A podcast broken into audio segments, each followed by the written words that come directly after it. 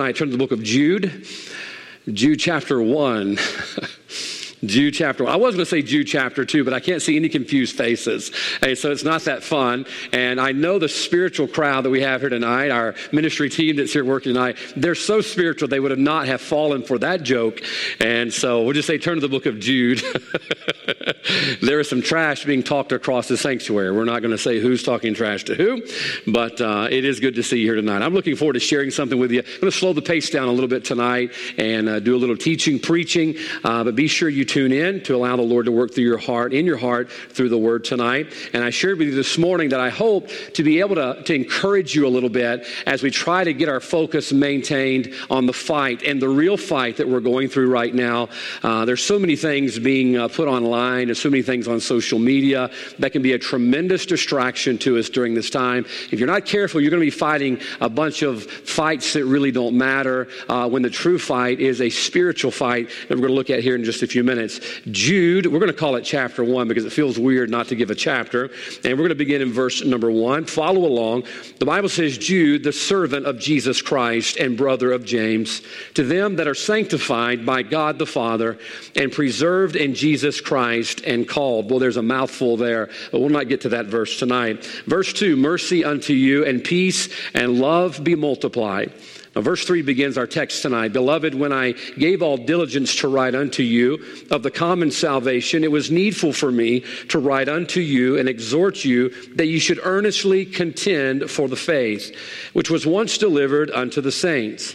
For there are certain men crept in unawares who were before of old ordained to this condemnation, ungodly men, turning the grace of our God into lasciviousness and denying the only Lord God and our Lord Jesus Christ. Verse 5, I will therefore put you in remembrance, though you once knew this, how that the Lord, having saved the people out of the land of Egypt, afterward destroyed them that believed not. We'll read more later, but let's pray and let's ask the Lord to speak to us tonight. Father God, I do thank you again for your word, and just, Lord, how much of an encouragement it is to us in times like these, and we're thankful to have a Bible, and I pray you bless your word as it goes out, Lord, to the many that are listening. I pray for our people. Lord, help us keep our focus tonight, and I pray you'd use your word to help us keep it where it needs to be, and Lord, make sure we're fighting the right enemy as we go through this difficult time together, and then I pray you bless the invitation time. Lord, help us to make altars out of our couches, our kitchen tables, wherever we need to bow before you, to make sure, Father, that our focus is where it needs to be, and I thank you for what you're going to do in Jesus' name.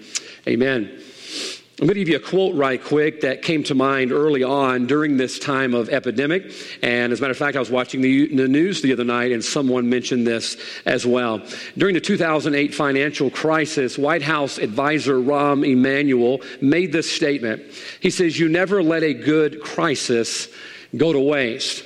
What he was speaking about is during a time of turmoil and a time of crisis, it's a great opportunity to slip things in the back door and get an agenda accomplished that otherwise some folks might be too wise to see coming on a good day. Just recently, Majority Whip James Clyburn said this is a tremendous opportunity to restructure things to fit our vision, speaking of the leftist agenda in America. Now, before we go down that track and we start thumbs up all of the comments tonight, let me tell you right quick, although I don't necessarily believe this is a worldwide conspiracy, I haven't seen the evidence yet that convinces me this is a worldwide conspiracy that's here to take us all out. We would be foolish not to realize and to recognize that those who have ulterior motives against what's right and against truth and against what our country stands for would not seek to capitalize during this time of crisis to initiate or to enact a lot of a leftist agenda. Now, don't get me wrong, it fires me up just as much as the next person. From time to time, I have to get off the phone, not reading Fox News. I have to turn off Drudge Report or even some of the articles that are shared by some of our people because it boils my blood and you get mad at all these people and, you say bad things about Nancy Pelosi and all of those leftists that are out there. But here's what I want you to understand. Indeed, they will look to capitalize on this, to enact and to initiate a lot of a leftist agenda. But what we should be worried about during this time is the spiritual threat that seeks to capitalize during this time of crisis. Now, don't get me wrong. I think we should withstand those people. And there's a time and a place that we stand up for liberty. We have a line in the sand that we do not cross. And we defend this country when it becomes necessary. But if you're not careful, you'll start fighting all of these political battles and all these conspiracy battles. And it's going to take your mind off the real battle, which Ephesians chapter 6, the Bible says we wrestle not against flesh and blood. We understand that all of the leftists and all of those who seek to bring out an end to this dear country that we love and the morals and values that we stand for, you understand they are merely pawns to the powers of darkness. That's the real fight that we're in right now. Now, if we're not careful, we're going to get over here, we're going to fight this little fight over here, we're going to get in this little skirmish over here, and this little scuffle over here. Why, the main fight, Ephesians chapter 6, the Bible says, we are wrestling against principalities, against powers, and rulers of darkness in this world. This is who our fight should be focused on. Now, don't get me wrong. There's a time and a place for all of the others. And I can come up with some one-liners just as good as you can about some of the leftist politicians that are out there. But understand, all they are is pawns. They are chess pieces to the powers of darkness, which is the real fight we should be engaged in right now. But if you're not careful, what's going to happen is you're going to get into this battle trying to find out all the conspiracy theories of the coronavirus and the warning everybody about the Illuminati and all that's trying to do in our world. Meanwhile, Satan slips in the back door and raises the victory over our nation spiritually. Now, remember, listen to me. I'm not saying those are not valid fights. But those fights are just merely a symptom of the greater evil that we are fighting, which is a spiritual problem in this country. I heard a story years ago. My grandparents were missionaries to Mexico, and I know several missionaries that are still down there, and they kind of all said the same thing, that the drug trade on our southern border is tremendous. There's drugs just coming over the border all of the time. And here's what they'll do. They'll load up a small RV full of marijuana and cocaine. And they'll send it barreling north toward the border. And before they get to the border, the drug folks themselves will call and tip off the agents that there is a RV laden with drugs coming toward the border. And the authorities will be waiting on them, and they will bust them, and they will bring in a huge haul of narcotics. And they're taking pictures. It's going to be in the newspapers. There's live cameras. Meanwhile, while they've got this RV pulled over the side of the road for this record-setting bust, they're waving this traffic on to come on through, and this large 18-wheeler passes by with 10 times the dope that was in the RV. You see, they were willing to let them fight the small battle as long as it distracted them from the larger evil that was about to cross over the border. What a brilliant tactic. And these are the tactics of Satan. We've got to understand distraction and deception. That's what he does. By the way, I've told you this before, but sometimes I don't think you believe me. He's been practicing 6,000 years. You practice at anything for 6,000 years, you're probably going to be decent at it. But if you're not careful, here's what we're going to do. We're going to fight all of these small RVs. Meanwhile, the devil's rolling in 18-wheelers of immorality and deception into our country, securing the victory over what used to be one nation under God. So what we've got to make sure we're doing is focusing on the right fight and making sure that we do not drift. If you're not careful, you're going to get distracted of all the little fires that are burning. We've got a lot of fires burning right now. I mean, we've got all kind of crisis going all around our country. I believe the governor said the other day in his short tenure, he's declared 7 state of emergencies. Poor guy, what a baptism by fire.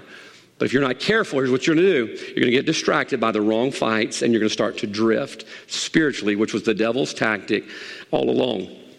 I mentioned this to you this morning, that my wife encouraged me. She really did. You can ask her this next time you see her. She encouraged me to buy a new toy the other day, and I did. I bought a drone that I could fly around. I'm going to use it for the Lord. I'm going to find a way to use it for the Lord. That way I feel better about buying it. And so we've been out here in the football field flying it the last couple of afternoons, and Miley has a drone that she flies out there as well. And the wind was really blowing yesterday. And Miley was trying to get the altitude right, making sure she got her drone level, flying at level. And while she was trying to keep it going straight forward and backwards, the wind was slowly blowing her left and right. And she got distracted trying to fight the forward and backward wind, that she wasn't paying quite attention to the left and the right, and was slowly drifting toward the trees. And that's what's going to happen to us. We are going to drift off course if we do not keep our focus on the right fight. And so tonight, we're going to be looking at a thought. I used this title years ago, and I told my wife in another message, but I like the title so much, I pulled it off, put it on the new message tonight. The title of the message is simply Defending Against the Drift.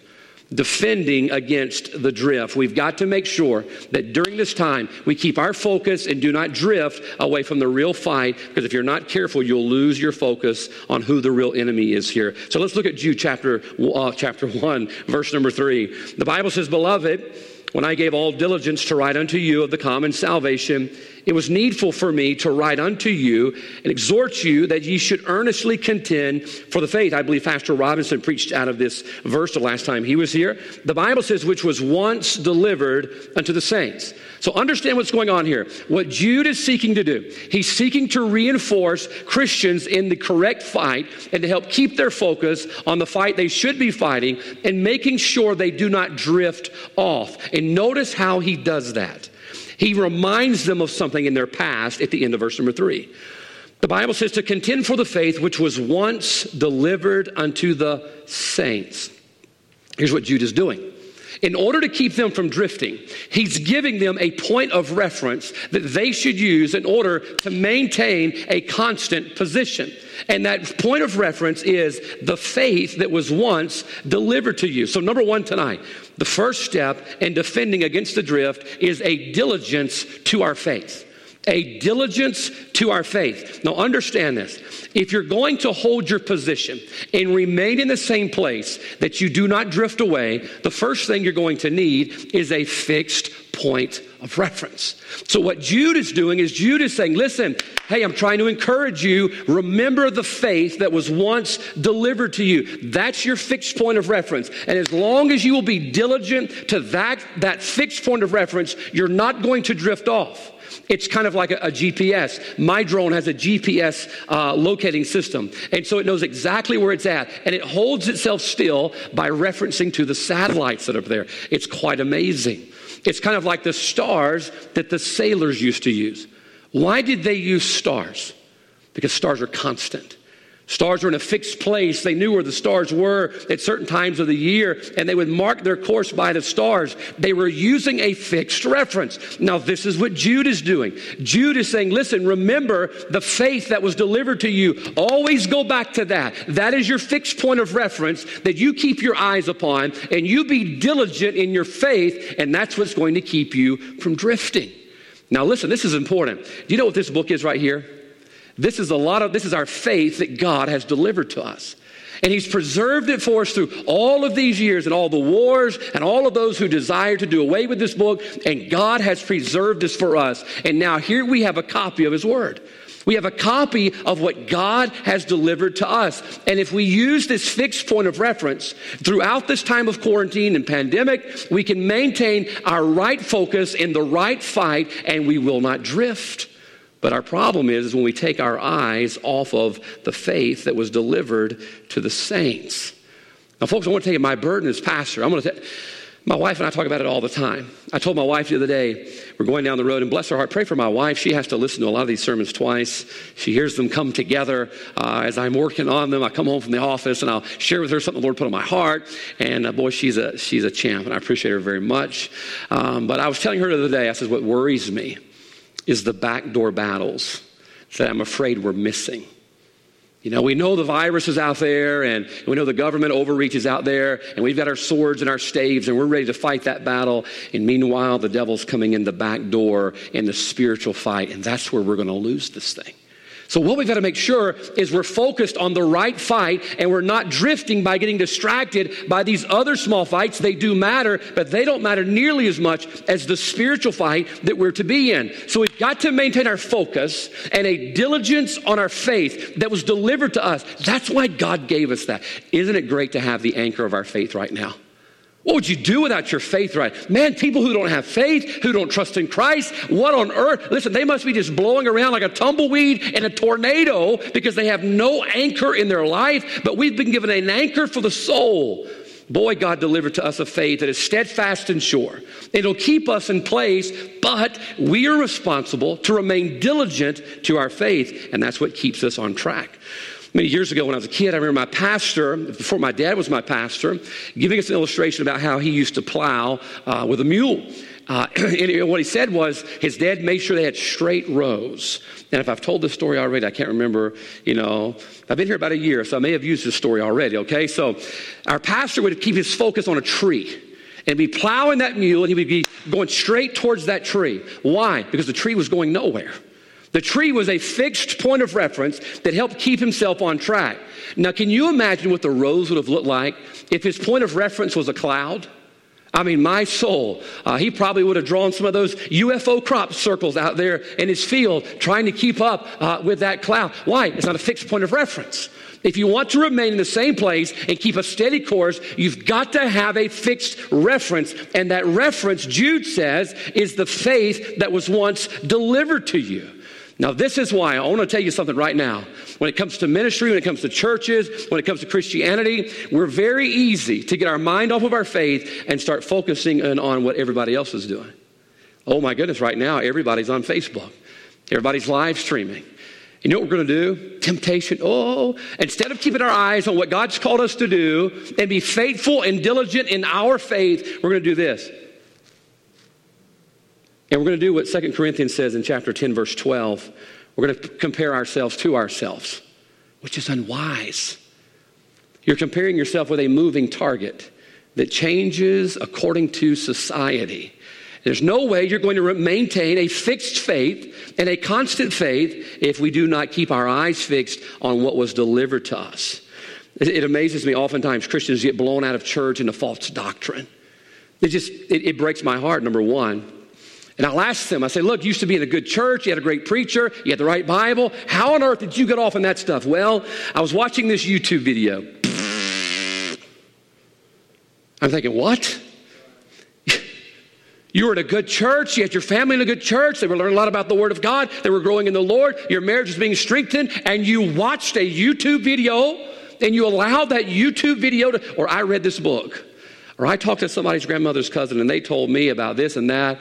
What happened? We took our eyes off the faith that was delivered to us. Listen, our faith is sure, it's steadfast, and it's solid. We've got to keep our eyes and our focus diligently on our faith, and that's how we defend against the drift. But as soon as we take our eyes off of our faith that was delivered to us, the next thing you know, we're off into something we never thought we could get to, and things we never thought, places we never thought that we could get to. I love the song, The Solid Rock, and it says, my hope is built on nothing less than Jesus' blood and righteousness. Now notice that. On Christ, the solid rock I stand, all other ground is sinking sand. You get in trouble when you get away from your faith. The faith that was once delivered to us. Listen, there's no point in getting out of church because of a YouTube video or a TV preacher, because all you've got to do is compare that to the faith that was delivered to us. That's why he's preserved it for us. And you'll find yourself remaining put, stay put, and you're not drifting away during this time of difficulty. Back in 1999, July the 17th of 1999, I was in Canada finishing up a mission trip up there. We rented this house, and had a lot of teenagers. Girls stayed on the second floor. Guys were on the first floor. It's a creepy house. We got it real cheap. That's why it was cheap, because it was creepy. And it had a basement in it, and the basement, it was a dirt floor basement. This has nothing to do with the story, but I got to tell you this because it's a really neat story. And in the basement, there was this old wooden table. There was an axe on it and a wine bottle. I mean, that's just the makings of a good horror movie. And so we kept that door locked. But I remember clearly that night, it was in that house, we're watching the news, and we got the news that John F. Kennedy Jr. died in a plane crash. You know, obviously Camelot and all of America's love affair with the Kennedys and the mystique that they have. It was on the news for a long time. And the cause of death was relayed a while back later when they got the black boxes out of the planes. And here's was the cause of death. The plane crash was caused by spatial disorientation.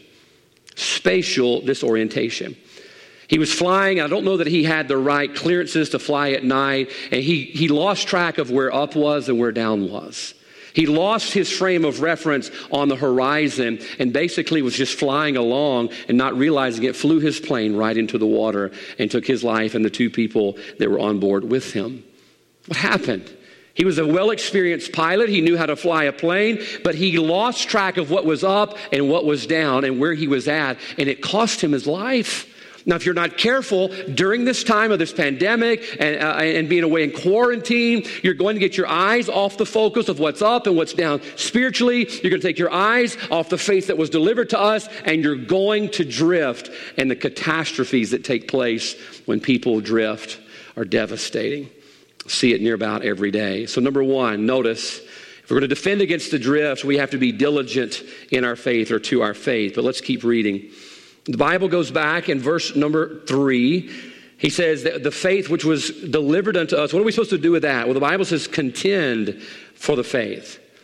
Can I tell you something? That as soon as you fix your focus on your faith in order not to drift, the devil's going to test that for sure.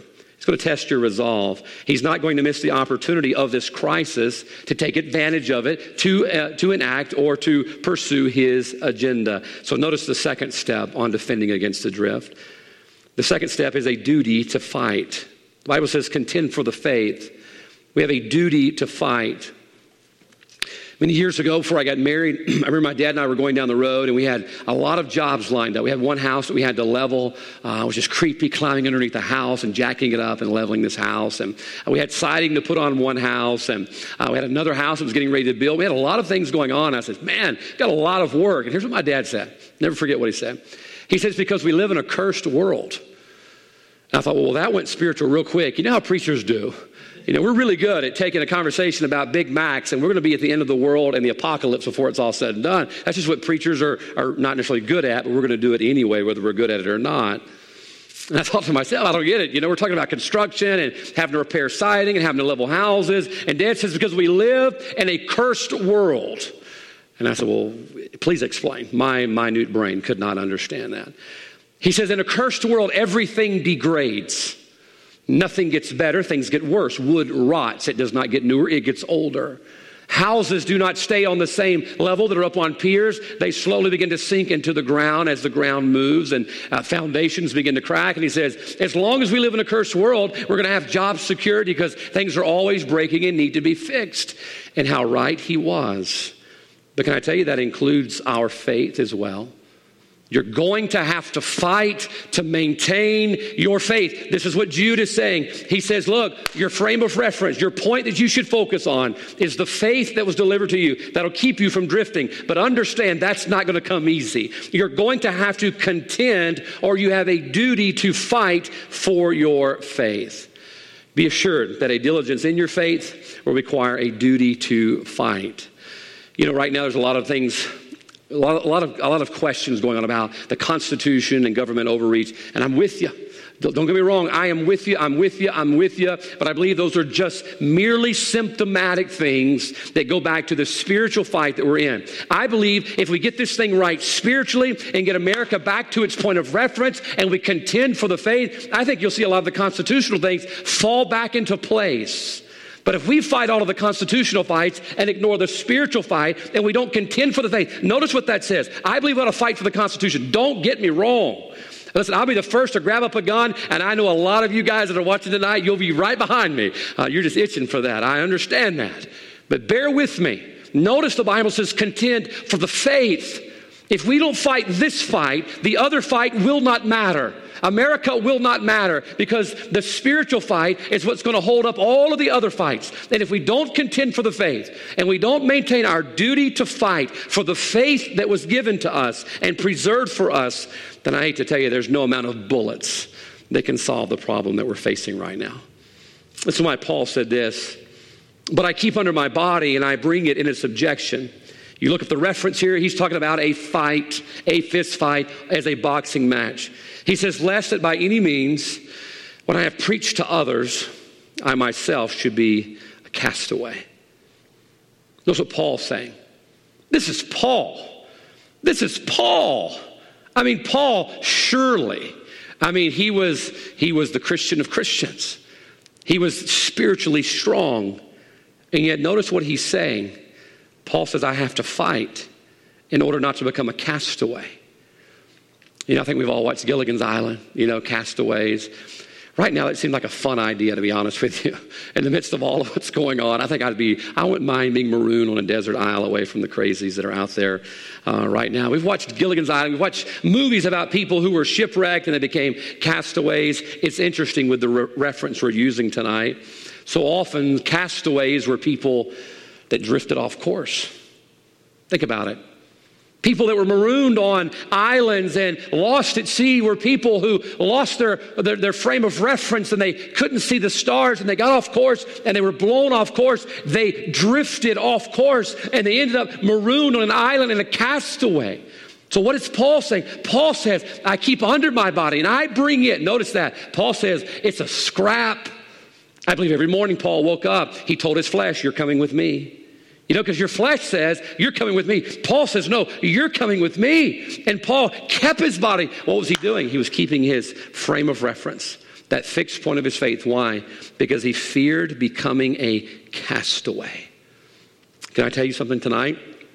The current is strong away from the cross. The current and the draft is strong away from the cross. Meaning you let go of the cross for one moment. You think, you know what? I'm just going to take a moment to sow my wild oats. I've been a good kid. I had the record in Sunday school. I deserve to live in the flesh and to have an indulgence once in my life. And you let go of the cross just for a second. You're gone. You're swept out to sea spiritually. Why? You lost your frame of reference. The faith that was once delivered to the saints, you did not fight. And the current away from the cross is unbelievably strong. Notice the wordage that is used here. The Bible says that we should earnestly contend. Earnestly contend. You know what that means? Put up a good fight. Put up a good fight. I told you years ago, there was a kid on the bus. His name was Randy, and Randy didn't like me. I know that's hard for you to believe that somebody in this world would not like me. I just never figured it out either. And I remember on the bus, Randy whipped me good. I mean, he started with my ears. My ears were a large target, and so that was the first thing. And, man, he grabbed my ears and just, boom, flew me to the floor. Next thing I know, it was just on. I didn't know that people would be mean to people for no reason, you know. But evidently he had a reason. I just don't know what it was. And I remember that kind of went on for a little while. I was a nice, soft-hearted kid and got thrown into public school. And whew, you're talking about a baptism by fire. And I remember my dad there at the house there at the camp property. And Dad says, look, I don't want you to go looking for a fight. If Randy keeps bothering you, you have no choice. I says, what, to go tell on him? He says, nope. You have no choice. You just ball your fist up as tight as you can get it. And you draw back as far as you can. And you lay them knuckles right on Randy's nose. And I remember one day we were on the bus, Mr. MC's bus. Mr. MC would switch you for fighting. That was back when you could discipline children. And Randy just went and quit. And finally he pushed me and, man, all of a sudden got in the flesh, you know, pow. And I remember my dad said, you better hit him hard enough that he doesn't get up. Because when he gets up, he's going to be mad. And sure enough, he was mad. And we tied up for a while. But after that, me and Randy had an understanding. We became buddies. As a matter of fact, I did a Bible club at Randy's house some many years later. He's in prison now, but he wasn't there. No joke, he really is. And did a Bible club at his dad's house. But here's what I want you to understand. My dad says, if you're going to fight, he says, you better make it a good one. This is what Jude is saying here. If you're going to contend for the faith, he says, put up a good fight. And can I tell you something tonight? All of us who are willing, listen, to take a stand for America. Right now, the stand for America is the spiritual fight. That's the front lines of this thing. The Constitution absolutely is important, and we should stand for it, and we should fight for it. But I'm going to tell you something. The Constitution is just going to be a piece of paper if we lose the battle for our faith. I promise you, that will not even matter one iota. And we've seen it happen all over the world. This is why we visit the ruins of Rome. Rome is a great example of what can happen to a world power that does not have God or like to retain God in our mind. Read Romans chapter number 1. Hebrews chapter 2, the Bible says we should give the more earnest heed to the things which we have heard, lest at any time we should let them slip. Could we just say that slipping is a lot like drifting? Notice what it says. It didn't just say we should try real hard, brother. No, it says we should take the more earnest heed. I mean, we got to fight, listen, to do the things that we've learned and we've heard. Why? Give the more earnest heed, lest at any time we let them slip or we drift. That means we have a duty to fight. And if we feel like fighting, hey, why don't we fight the fight that really matters? And it's the spiritual fight to contend for the faith that was delivered to us. You know, if our founding fathers, for those that are saved, I don't know all of them that are, obviously, but I believe many of them were. It's going to be kind of an awkward moment when we stand there in heaven and we run into Washington or Lincoln. And they says, well, we were willing to fight, but you were not. You were not willing to contend for what we had there. And our kids will not inherit the America that we have because we didn't have the stomach to fight the real fight. It was the spiritual fight. The Bible says in Hebrews 10 that we hold fast the profession of our faith without wavering. Notice that, without wavering. It's a fixed point. We hold fast our profession of our faith without wavering. Don't slip, don't slip, don't slip. Right now, this is the front lines of the battle that we're fighting. And I believe if the church loses this, there's no hope. Listen, there's no hope for America. The church is the pillar and the ground of truth. What is the ground? It's that solid place on which people can stand. It's sinking sand everywhere, but the church and the people are going to be looking for a place to go. And if we lose the solid ground we're on, I hate to tell you, there is nowhere else to run. This is why we see lighthouses. Lighthouses are usually in rough areas. They're on points out, kind of peninsulas, if you will, out in the water. And those lighthouses stand resolute and tall and strong. Why? Because they're that unmovable marker that ships use as a frame of reference to know where they're at. And you take away the lighthouse, and all the ships that are out there are now at the mercy of the seas and the rocks underneath the surface. That's why our church has got to make sure we're fighting the right fight. You're not careful, the devil's going to slip in the back door and claim the war while we were fighting small battles. So number two, how do we defend against the drift? Well, we have a duty to fight. He says, earnestly contend for the faith. But then he begins to get specific. Look at verse 4. He tells us exactly what we're to be wary of. For there are certain men crept in unawares. Notice that crept in unawares. Number three, notice the dangers we face. The dangers we face. I told someone the other day, and I think this is a good rule of thumb, if you're going to get in any type of a fight, it's good to know your enemy. Getting your word of God. We read a lot about our enemy. The Bible tells us, 1 Peter chapter 5, verse 8, he's as a roaring lion, seeketh whom he may devour. This is who our enemy is. And we've got to know a little bit about our enemy. And we see the tactics of our enemy in verse number 4. He's a creep. Notice what verse 4 says. For there are certain men crept in unawares. Jude is stating that Satan's assistance in all of this drift that we must defend against, they are creeps. Now, we're not talking about your coworker or maybe somebody in your family that's a creep. They may indeed be a creep, but we're talking about spiritual creeps. Now, here's the back door we're talking about. Look, don't get me wrong. Was it Cartwright, the circuit riding preacher during the Civil War? I think it was Cartwright. I should have looked it up. That on a Sunday morning when the war was raging and things were going on with that and battles were getting close, that he closed his Bible, picked up his musket, walked off the platform and says, there's a time to fight. Absolutely, Ecclesiastes tells us that. There is indeed a time to fight, but we've got to make sure we're fighting the right battle. And if you're busy fighting the conspiracy theories of the coronavirus and the Illuminati and all of that, right in the back door, here he comes, creeping in. And he comes in and he snatches America right out from under us. While we were too busy fighting battles that did matter, but in the end they didn't matter because we lost the one that really mattered, which was the spiritual fight. In the book of Job, we read a little bit more about our enemy. We get a little more closer look at our enemy. And God speaking to Satan says, where have you been? He says, from going up and down and to and fro in the earth. I don't think he was looking for front doors to walk into. I believe he was looking for back doors that were unlocked. He's looking for people that get distracted by the cares of this world, the cares of this life. And they get distracted by that. He's watching for people that are drifting because they've taken their focus off the real battle, and he sneaks right in the back door. And he says, I've been going to and fro and up and down in the earth trying to get in, and I believe that's where America will fall from. What was it, Khrushchev, that said that? America will fall from within, not from without. And we see it happening systematically because we're drifting away from the faith that once was delivered to us. I read an article last night on Fox News. It was about the murder hornet. Anybody else see that? Everybody raise your hand. All right, I see your hand. No, I really don't. But I thought it'd be a great invitation, Brother Michael. You know how preachers say, I see your hand. Well, I can't see your hand, so we know that would be a lie. But I saw that on Fox News last night, that there's a murder hornet. Go home and look at it. Do not look up during the service. Okay, I know you're watching on your phone. Do not look it up during the service. The Lord's watching you, all right? Remember, you get liarrhea if you cheat, okay?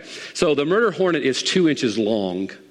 It's 2 inches long, and it's just a devastating hornet. It's just been discovered in America. It comes over from Asia, and they're warning how this could become an epidemic around the country as far as how dangerous they can be. And it reminded me of fire ants. One time, was it Miley who did a study on fire ants, or maybe I just decided to because I was bored one day and I watched PBS and it was all what was on. And fire ants came in Mobile Bay. That's where they originated in the United States. We can thank the people in Mobile for that. They introduced fire ants to us. And they showed a map how they came over on ships.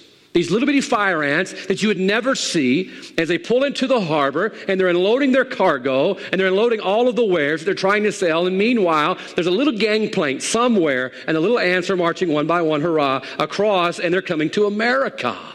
And they showed the map and how the ants have spread all over the United States unawares. And that on board that ship, there were teeny tiny fire ants, and boy, they can be grievous, can't they?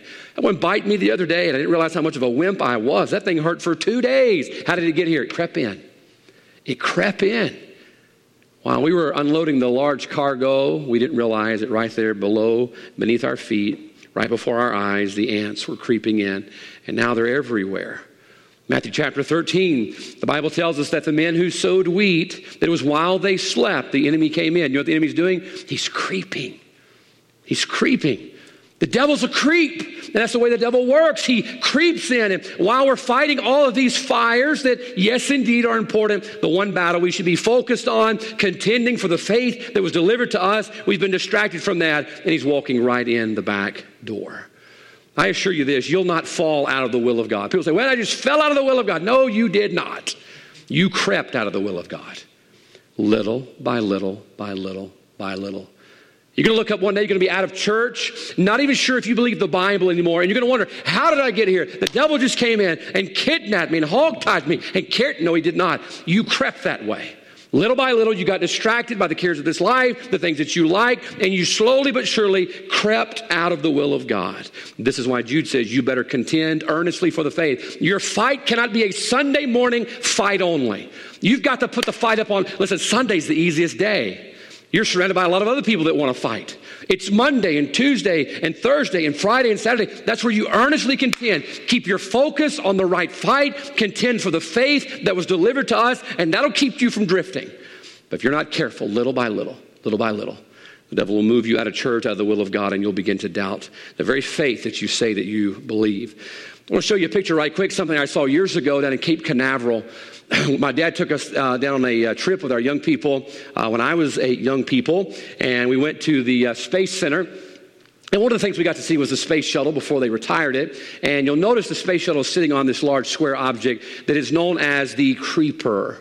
Let me give you some statistics on the Creeper. It weighs 6 million pounds. It can carry 18 million pounds. It has a 5,000-gallon diesel tank, 30 engines that run it at a top speed of 1 mile per hour. That Creeper will carry that space shuttle fully loaded with its payload, with its fuel. It'll carry it all the way out to the launch pad, preparing to be launched. 18 million pounds, 5,000 gallons of fuel, 30 different engines running that thing, and it moves at a top speed of 1 mile per hour. That's loaded. On the way home, it's a cool 2 miles per hour, unloaded. But it moves all of that at 1 mile per hour, and yet it gets the job done. Now, I want you to think about Satan. Satan is an excellent mover, and he's kind of like this Creeper. He doesn't care, listen, if it takes 2 years to get your family or 3 years, as long as he gets your family, he still wins. That's why he's not going to come in as an invading force. He's going to creep in. He's going to creep in the back door while we're busy making all the money and getting our kingdoms built on this earth. He's going to sneak in the back door. You can look up one day and our kids are gone. What happened? He crept in. While we were fighting little battles that are not going to matter in eternity, we lost what really mattered in our faith, our homes, our churches, and our children. And we lost it 1 mile an hour at a time. Folks, I want to tell you something tonight. If we do not understand the dangers that we face, we're going to lose more than a space shuttle. We'll lose more than this country. We're going to lose our children. We're going to lose the things that matter, our churches and our homes. That's why Paul said in Acts 20, it's probably one of the most quoted verses that I use when I preach. It's such a powerful verse to me. Acts 20, verse 24, Paul says, "But none of these things move me." Paul's got his focus on his faith. He's locked in. He is locked in on his faith. And man, he's just getting bombarded. He's getting attacked. He's getting persecuted. He's getting beaten with rods. He's been shipwrecked. He just keeps his focus, keeps his focus. He says, none of these things move me. It sounds like Paul knew his enemy. He knew who he was up against. And he knew the devil's going to try to use all of those things to be crowbars to get him away from his focus. But Paul knew that all that he went through was in vain if he took his eyes off the faith that he'd been contending for. And everything that we're fighting for right now, other than our faith, is going to be in vain if we do not keep our focus and contend on the faith which was delivered to us. So number 3 tonight, the dangers we face, they're creeps. Be careful of the creeps. Things are going to creep in your life and in your home. Oh, I want to tell you, I don't worry. I try not to worry about it. But my heart gets so heavy during this time that we're going to get so impatient about getting back together. And I promise you, we are praying about this. I'm just asking God, you tell me when. Listen, I don't care what they say. You tell me when, and we're going to come back to this place. You just tell me when. I'm waiting on the green light, all right? And so I see impatience, and our folks are getting antsy, and our folks are getting worried. And I said, you watch. It's going to be just like the devil. We're fighting this coronavirus on the front. Here comes division creeping in. It'll divide a church. I'm going to tell you, I've got the spiritual staves and swords and torches out. Looking for it. Why? Because that's how he works. Listen, we would be not smart. I'll use a kind phrase. We would be not smart to think that we're going to defeat the coronavirus and America's going to be okay because we have a vaccine. Are you kidding me? That's like giving the people in Genesis 6 an umbrella and say, here, this is going to help your problem. Umbrella wasn't going to help them. A vaccine's not going to save America. It's going to be closing the back door and contending for our faith and noticing the dangers that we face. So number 3, that's the dangers. And then finally, I want to give you a 4th one tonight just because you've been paying such good attention. Number 4, I want you to notice down in verse 5, he reminds them of something else. I will therefore. So what did he do? I love therefores and wherefores. Somebody needs to write a book. I'm not going to do it. I'll say that I am, but I'm not going to do it. Somebody needs to write a book on the wherefores and therefores in the Bible because they're always referring back to something. Hebrews 12, we talked about that Wednesday night. So he says, in light of what I told you in verse 3 and verse number 4, I will therefore put you in remembrance. I told you to fight. And I told you to fight earnestly for the faith because there's guys trying to creep in and destroy what you have. And this is why I'm telling you that. I'm putting you in remembrance, though you once knew this. I think he's telling them they forgot. How that the Lord, having saved the people out of the land of Egypt, afterward destroyed them that believed not. And the angels which kept not their first estate, but left their own habitation, he hath reserved in everlasting chains under darkness, unto the judgment of that great day. Even as Sodom and Gomorrah. What is he doing? He's giving us a grocery list of those that were destroyed. He said, I want you to remember these people here. 1, 2, 3. I want you to remember the ones that were delivered out of Egypt. I want you to remember the angels. I want you to remember Sodom and Gomorrah. They're all either have been destroyed or awaiting destruction. Why? Because they drifted. They drifted. He's giving us an example of how drifters meet catastrophe. So number 4 tonight, notice the destination of failure. A destination of failure. He's telling them, if you do not contend for the faith, evil men are going to creep in. Washington's full of them, men and women. And then you're going to become like the children of Israel in verse 5. the angels in verse 6, or the cities of Sodom and Gomorrah in verse number 7. All illustrations of suffering. All illustrations of catastrophe. Now I want you to think about Sodom, verse number 7. Sodom is the lowest of low, the leftist of the lefts. And yet God chose to put this in here as an example of just how far you can drift. I could tell you heartbreaking stories tonight of dear friends, acquaintances, church members, deacons, Sunday school teachers who are in places right now never thought they would get there. How on earth is so-and-so living in Sodom right now? How did they get there? How is their life so destroyed? How did they get there? They didn't contend for the faith which was delivered to them. Evil men crept in unawares, and they lost everything. It's important to remember this tonight. I'll give you this. We're going to be done. You only drift away. You don't drift back. You have to fight your way back. Somebody put a great phrase on social media, and I can't tell who it is because everybody shares it without giving credit to the person who originally said it. But they said, you can vote socialism in, but you'll have to fight your way out of it. And it's a lot of the way it is with the fight of our faith. You don't have to fight now, and you just go with the flow and drift out of the faith. And finally, when you end up in Sodom, when you end up in suffering or destruction like the children of Israel that he delivered out of Egypt, and you decide, you know what, I don't like it here, I want to get out of here, you're going to have to fight your way all the way back. It's like being carried downstream. That's so easy, isn't it? My wife and I used to love when I pastored in seminary. We'd get some inner tubes, like was it a Monday or a Tuesday, was nobody was out there half naked, and we would go get some inner tubes, and we would just plop down in the inner tube, and we would float down the Okotoma. It's just a good time, just a relaxing time. It was easy to float downstream. But my goodness, I want to tell you, you may not know this, but it is hard to float back upstream. Finally, you just get out and walk through the woods to get back to your car because you're like, forget fighting that, man. I'm just going to go through the snake-infested woods to get back to my car. I said, what are you saying here? Here's what I'm saying.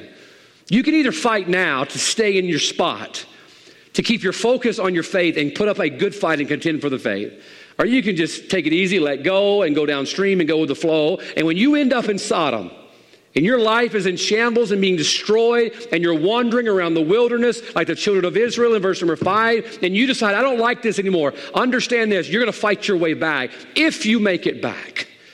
Most of the children of Israel that came out of Egypt would not go into the promised land. So what do we have to do tonight? We have to defend against the drift. We have to put up a fight.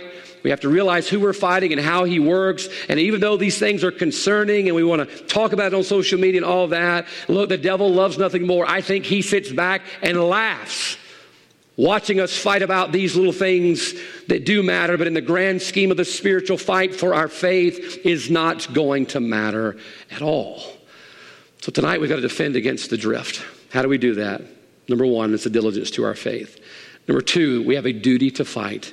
Number three, the dangers that we face, it's the creeps. They're going to try to ease their way in while we're not looking. Be careful. Division, murmuring, it's going to try to creep in the back door while we're fighting these other fights. And then finally, pay close attention to the destination of failure. Because we can be just like the children of Israel, who God delivered and allowed us to have this great country, and yet we blew it because we didn't defend against the drift. So let's pray right now. Heads are bowed, eyes are closed.